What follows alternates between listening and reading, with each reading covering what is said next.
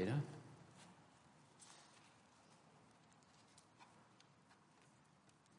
Well, I wonder what gets you wound up. What gets under your skin? If you were to finish the sentence, the thing that pushes my buttons is. Uh, what comes to mind? Uh, let me tell you a story of um, someone or a situation that wound me up. We might call it the nearly tragic story, the almost tragic story of Ron. I've shared about Ron, my elderly friend in an aged care home uh, before. Uh, Ron very clearly came to Christ afresh, at least at the end of his life. Uh, but he told me, um, as he'd come to church often, look, I'm, I'm sorry for the clothes I'm wearing. Is it okay? Can I come in? Can I come into church? I'd say, it's fine, Ron. He was coming from the aged care home and he often had tracksuit pants and, and Velcro uh, joggers on and he just felt he was underdressed. I'd say, Ron, it doesn't matter what you wear. Please, you're so welcome. Come in. As I got to know Ron better, um, he let me know why he was feeling this way when he came to church. He said, I was the youngest of three boys, and my mum used to bring me to church. The other two didn't want to go, and my dad didn't go. And I went along happily enough. Um, I was wearing my best clothes Sunday by Sunday, but we were from a poor farming family. And the minister at church regularly would say to me, Look, why are you wearing that? You, have got a tear here or, you've got a stain there. And he'd pull me up for the clothes I was wearing. He stopped going a little while later with his mum and didn't return to church again until he was in his 90s when he'd moved next door to, to the church. When I heard this story, I was so angry that that could have happened that this minister, of all people, would shut this boy who became a father and a grandfather out of heaven. That he effectively sent this boy away from God and the church by adding a requirement that God does not have. You've got to dress up for God, really? And it brought almost 80 years of distance from God for Ron. He almost took this misunderstanding of God to the grave that God won't accept him. This very concern is what really churned Jesus up as well. Distorting the precious news, this most important news of how to become friends with God, how to enter his kingdom. Most of chapter 23 of Matthew, for example, you see Jesus wound up, and a lot of it's about this Woe to you, scribes and Pharisees, you hypocrites, for you shut the kingdom of heaven in people's faces. The kingdom of heaven, the eternal place where humanity is meant to be with God, is shut by the religious leaders. And so, what matters most for the Christian church? Well, if you're following in your outline, point one, the wonderful gospel of Jesus matters most, and having clarity about the gospel because it saves us. It opens the door to the kingdom. The gospel connects us with Jesus' death and resurrection for us. Distort the gospel and souls miss heaven. Distort the gospel and fruitful lives will be unlived. Distort the gospel and churches and even whole denominations will lose their way. And so, gospel clarity in verses 1 to 18, the numbering is wrong in, in the handout, I, I erred there. But gospel clarity, verses 1 to 18, firstly. Look with me at verses 1 to 5 to see the problem certain people came down from Judea to Antioch and were teaching the believers unless you are circumcised according to the custom taught by Moses, you cannot be saved. They're putting salvation at stake here. And verse 5 the Gentiles must be circumcised and required to keep the law of Moses. Cannot be saved, must follow the Jewish practice of circumcising boys and men, must adopt Israelite law, that's right, they want to say to the Roman, the Egyptian, and the Asian Christian. You've accepted the Jewish Messiah, great, and now you need to finish the process by taking up our covenant sign of circumcision and come under Moses' law. They say you cannot be saved without Judaism. It's Jesus, yes, but Jesus plus Judaism. Can you imagine how impractical that would be? Looking back now 2,000 years This is much more than demanding Ron to get some new clothes.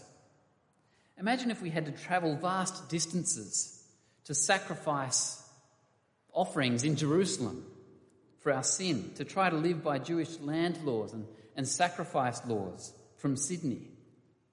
It was a massive, unnecessary obstacle to accept the free forgiveness of Christ. It failed to see that Christ had fulfilled the law for a new era of God's kingdom that opened up to all nations. It failed to recognize the newness of this church age and God's plan that by the Spirit and through the apostles' writings, he would guide the international Christian church. How then is a person saved? Well, it's a life and death question, isn't it? A matter of eternal life or eternal destruction. And so, this debate happening in Acts 15 is a really important debate and one the church had to win. Victory was critical here. And God ensured the church got it right at this time. From the rest of this time, if you remember the chapters before, Gentiles have been coming in, but we need to be clear what do they need to do from here? And can the gospel now freely spread to all nations? This question of how to be saved, to keep the gospel at the centre. It's important for us to keep this on, on, on our horizons. You notice sometimes children's Bibles, for example, we, we might give them to the kids, but they teach moralism instead of the gospel so often. Uh, be a good little boy or good little girl. Sunday school stories can go the same way, just moralism instead of this gospel that James was speaking about in the kids' talks. Missionaries who go to far flung lands but end up teaching about character development instead of the gospel in home groups rather than the Bible. Or church schools that offer ethics instead of the gospel. These things should get under our skin because the gospel saves, and only the gospel saves. Uh, I grew up with three brothers, and if we successfully annoyed one another, one of us would say to the other, gets him fazed, you know, got under your skin. It's not something I'd recommend for harmonious family relationships, and but something we'd, we'd say. And uh, I notice I asked someone younger than me, what do you say these days when you get someone annoyed? And they say, oh, we say triggered, got you triggered, or he's triggered. Again, I don't recommend this this morning, but Peter and Paul are rightly triggered. They're fazed by what's going on. They're, they're vexed. They're very concerned. Let's read from verse 6. The apostles and elders met to consider the question. And after much discussion, Peter got up and addressed them. And I take it this is following Galatians 2, where Peter made the same mistake. And he's now learned the lesson. Peter got up and addressed them. Brothers, you know that some time ago God made a choice among you that the Gentiles might hear from my lips the message of the gospel and believe. Cornelius, we saw a few weeks ago. God who knows the heart, and here heart is going to be emphasized more than nationality. God who knows the heart, well, literally, God the heart knower, showed that he accepted them by giving the Holy Spirit to them just as he did to us. He did not discriminate between us Jews and them Gentiles, for he purified their hearts by faith. Now then, why do you try to test God? This, this word testing, the same word that was used of Sapphira, Ananias and Sapphira, testing God's patience by putting on the necks of Gentiles a yoke that neither we nor our ancestors have been able to bear. And then this brilliant clarity of verse 11. No, we believe that it is through the grace of our Lord Jesus that we are saved, just as they are. Wonderful, isn't it, that salvation can be used in the past tense? We can be saved. We are saved. Past, present, future. Notice the word ordering too to emphasize that not even Jews are saved by the law. We believe it is through the grace of our Lord Jesus that we are saved just as they are. Grace alone saves us, the Jews. Grace alone, saves them, the Gentiles. We're all in this grace of Jesus boat together. And it's a new Christian boat, it's not a Jewish boat. Peter knew through his own pathetic failures that he lamented that his works were unworthy of the righteousness and the standards of God. Paul likewise knew that he wasn't saved by his merits of circumcision and law keeping. Paul knew that he was saved wholly by Jesus. He was saved by Jesus while killing Christians, to make that very clear. Jews needed to be saved, verse 11, through the grace, through the undeserved kindness of the Lord Jesus. That's a politically incorrect message, isn't it? To say that a Jew still needs saving. It was politically incorrect then and now. But it's one our Jewish friends still desperately need to hear. There is no salvation outside Jesus of Nazareth, crucified for sinners. Yes, Jesus was the King of the Jews, but he was the King of the Jews so that he could show the whole world he is the King of all nations. Now, it's not a great analogy, but you don't have to become, become British or even put on a British accent to call Queen Elizabeth your Queen. And so, too, Jesus is the world's King, not accessed via a third culture or a second culture, a cultural detour but he's the creator of every nation who gives direct access to every nation. That's why Christian rituals, I think, are so simple compared to the Jewish formulas and, and the Jewish prescriptions in the law. The Christian principles are so simple and generic and repeatable and accessible all over the world. The Passover festival in the Old Testament in Jerusalem is now replaced by a simple Lord's Supper, a meal together wherever Christians find themselves, with the most basic elements of bread and wine or juice. And God replaces the cultural and unpleasant rite that was meant to distinguish Israel from the rest of the nations, He replaces that with water baptism, which symbolizes our belonging not to Judaism but to a new a church community. Baptism is as accessible as water is. Now, in Mongolia, water wasn't always easy to find, and particularly for our church that liked to do immersion baptism, not just sprinkling. Uh, we had to wait for the rivers to melt, and so baptisms would normally happen in summer. I didn't ask around, but I imagine all the Mongolians would have preferred even a cold water baptism than circumcision. God had something better for the nations, and there needed to be no mistake about it, no going back a way that would, I think this symbol's wonderful too. It includes fully both male and female. But no going back to Judaism. It was for a time. No going back to a temple with a curtain God Himself had torn. And a temple which in 20 years' time was going to be completely destroyed to remove that temptation. So Peter and then Paul and Barnabas now in verse 12. Uh, Peter, Paul, and Barnabas, and, and, James now in verse 12 shows that the scriptures actually predicted all of these things. It's not only current affairs. Verse 15 the words of the prophets are in agreement with this.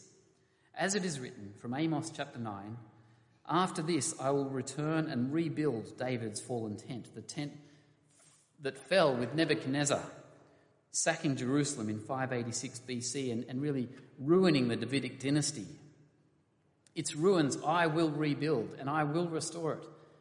Verse 17 that the rest of mankind may seek the Lord, even all the Gentiles, all the nations who bear my name, says the Lord who does these things. Things known from long ago, way back even to Abram, the Gentile, who was chosen to bless all nations. And so, because of this gathering, this Jerusalem Council, the vital clarity developed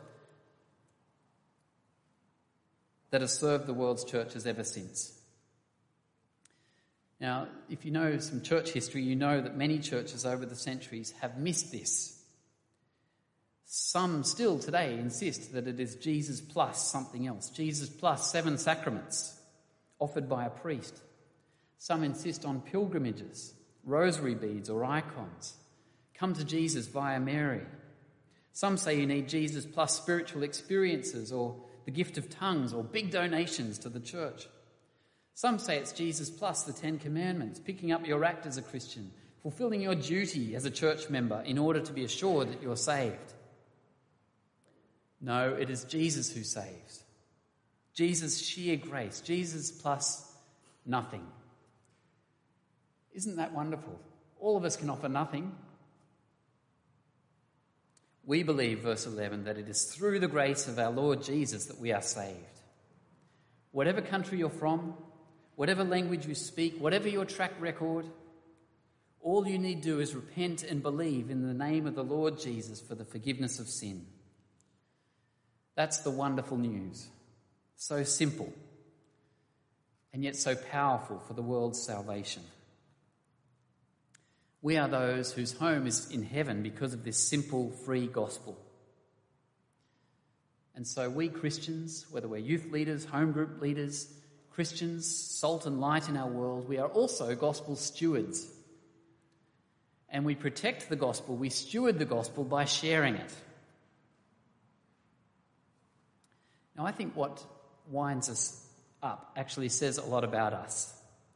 On College Street here, I find that a lot of people get wound up, really wound up, wound up enough to scream obscenities out the window if the car in front of them is slowing them down a little bit, perhaps driving slower than they'd like.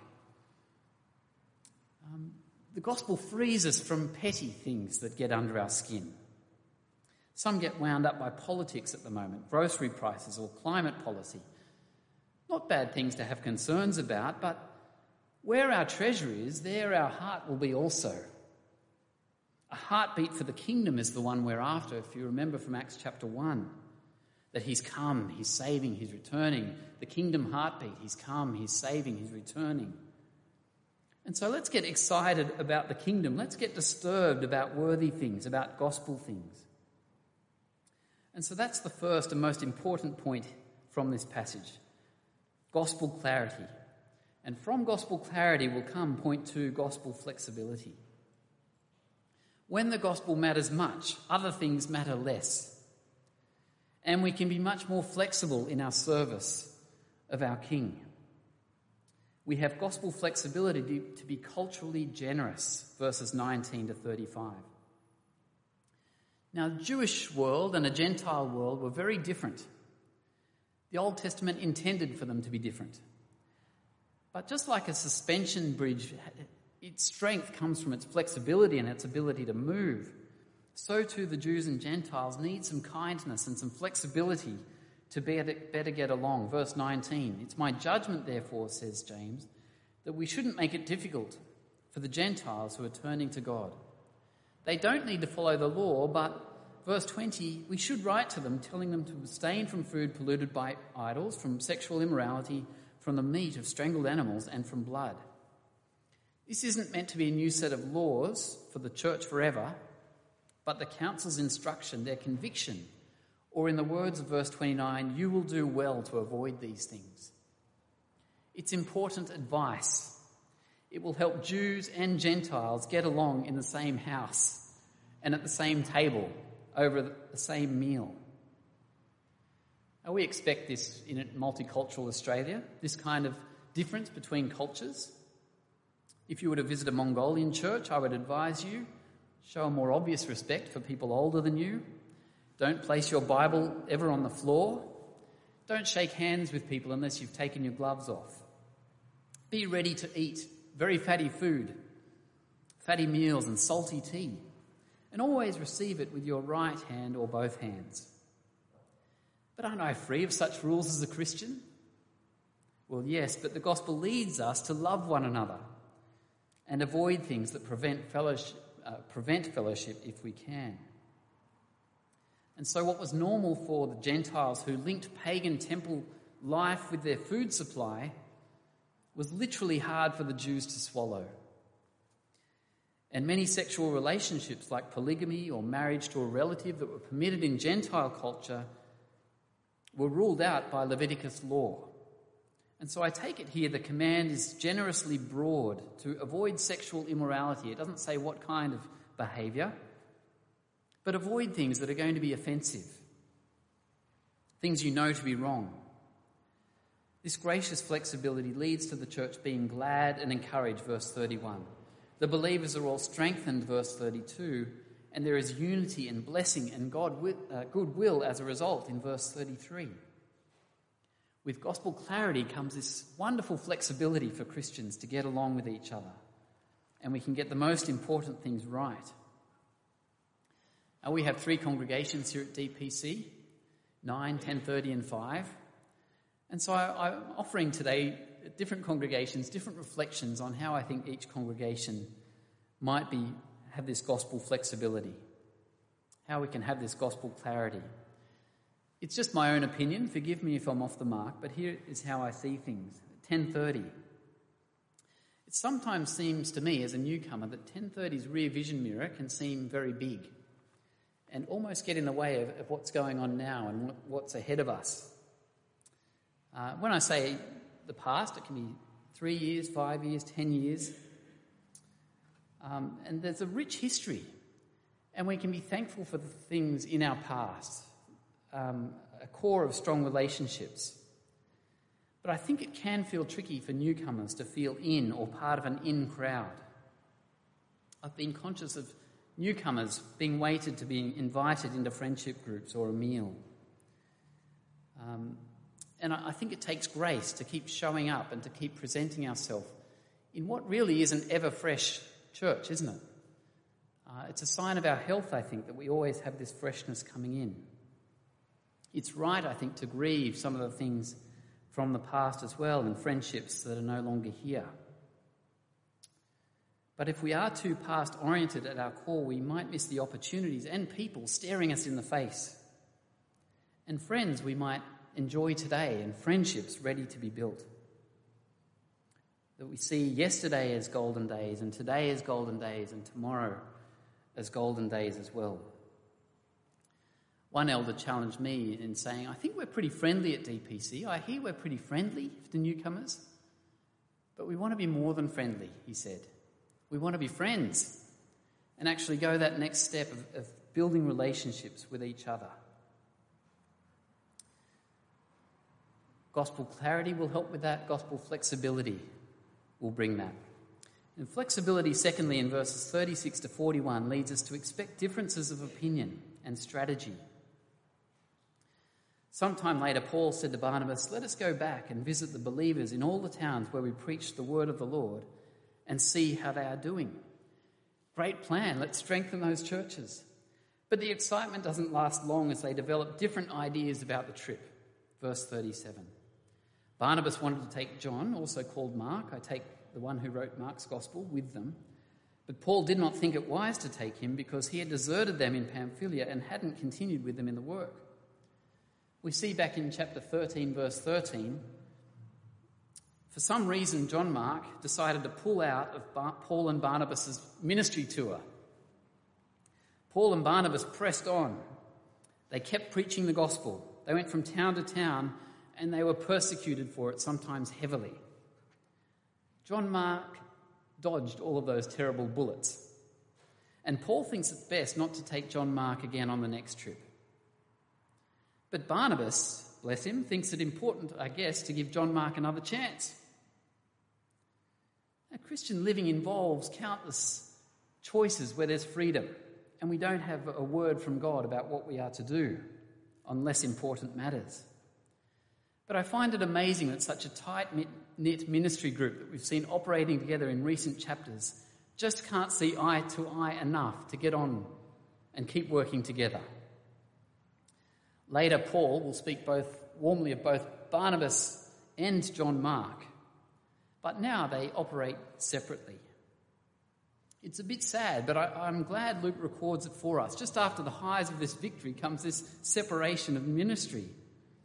Yes, unity in the gospel is essential, but the church will have and even should have differences when it comes to strategy and personnel and emphases. And so we have Anglican churches and Baptist churches and Presbyterian churches, and each with their own colleges, and we have different ministry priorities and churches up the road and down the road. We might have choices that disappoint us. Um, I might not make decisions you like, and, and we might make decisions we don't like. Well, Paul says, when the gospel is preached, I rejoice. And he rejoices when the gospel is preached, even by those trying to hurt him in Philippians. I haven't been around very long, but perhaps long enough to be disenchanted by many Christian organisations and groups, colleges and denominations and mission agencies and prominent Christians. Get to know any group of Christians well enough and you'll learn their problems each one doing what is right in their own eyes. And I can't expect anything different of myself or of our own church, and so it's sobering. I'm a pastor made of dust, and my greatest strength is Christ. And we're a church family where we have, have issues. We have a patchy history. We've had differing opinions over some painful decisions over the years. We're limited in our prayer, prayerfulness, and we could do with a whole lot more fruit of the Spirit. So this passage is a tad disappointing, but then I think perhaps, perhaps that's life in our fallen world as we, we stumble along as Christians. Such is church life. And if recognizing this makes us a little more humble, a little more patient with one another, a little more realistic, that you don't have to agree with me on everything and I with you, then I think that's helpful. And it's naive and even destructive to expect others to see things our way. If we have gospel clarity and the humble love it brings, we'll be less upset by Christian differences. And lastly, the gospel makes us flexible to become all things to all people in order to save some. I couldn't leave these last five verses out. At the start of chapter 15, we saw the big decision that circumcision isn't necessary. But once that is clearly and formally established, for the sake of reaching out to Jews, Paul has Timothy circumcised. It's amazing, isn't it, the lengths that Christians will go to. Not here to enter God's kingdom, but for God's kingdom. Some will die as martyrs in South America. Some will learn foreign languages to share Jesus. Some home groups will divide to make space for newcomers to join. Some invite friends on their holidays. Some become increasingly hospitable as life goes on, letting more people into their lives. In big and little choices, DPC, let's become what will help others come to Jesus. May we be a church with great gospel clarity and great gospel flexibility. Let's pray.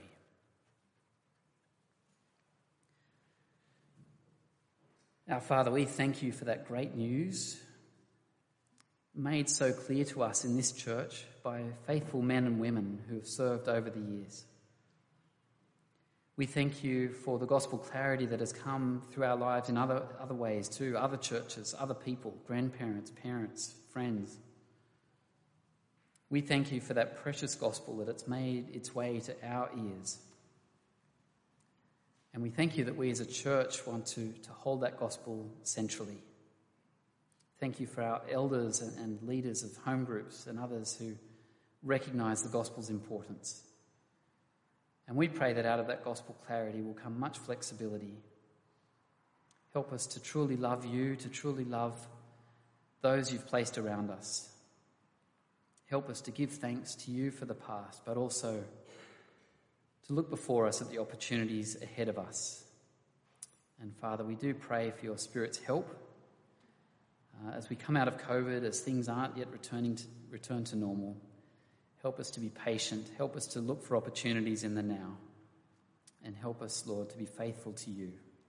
And we ask this in Jesus' name. Amen.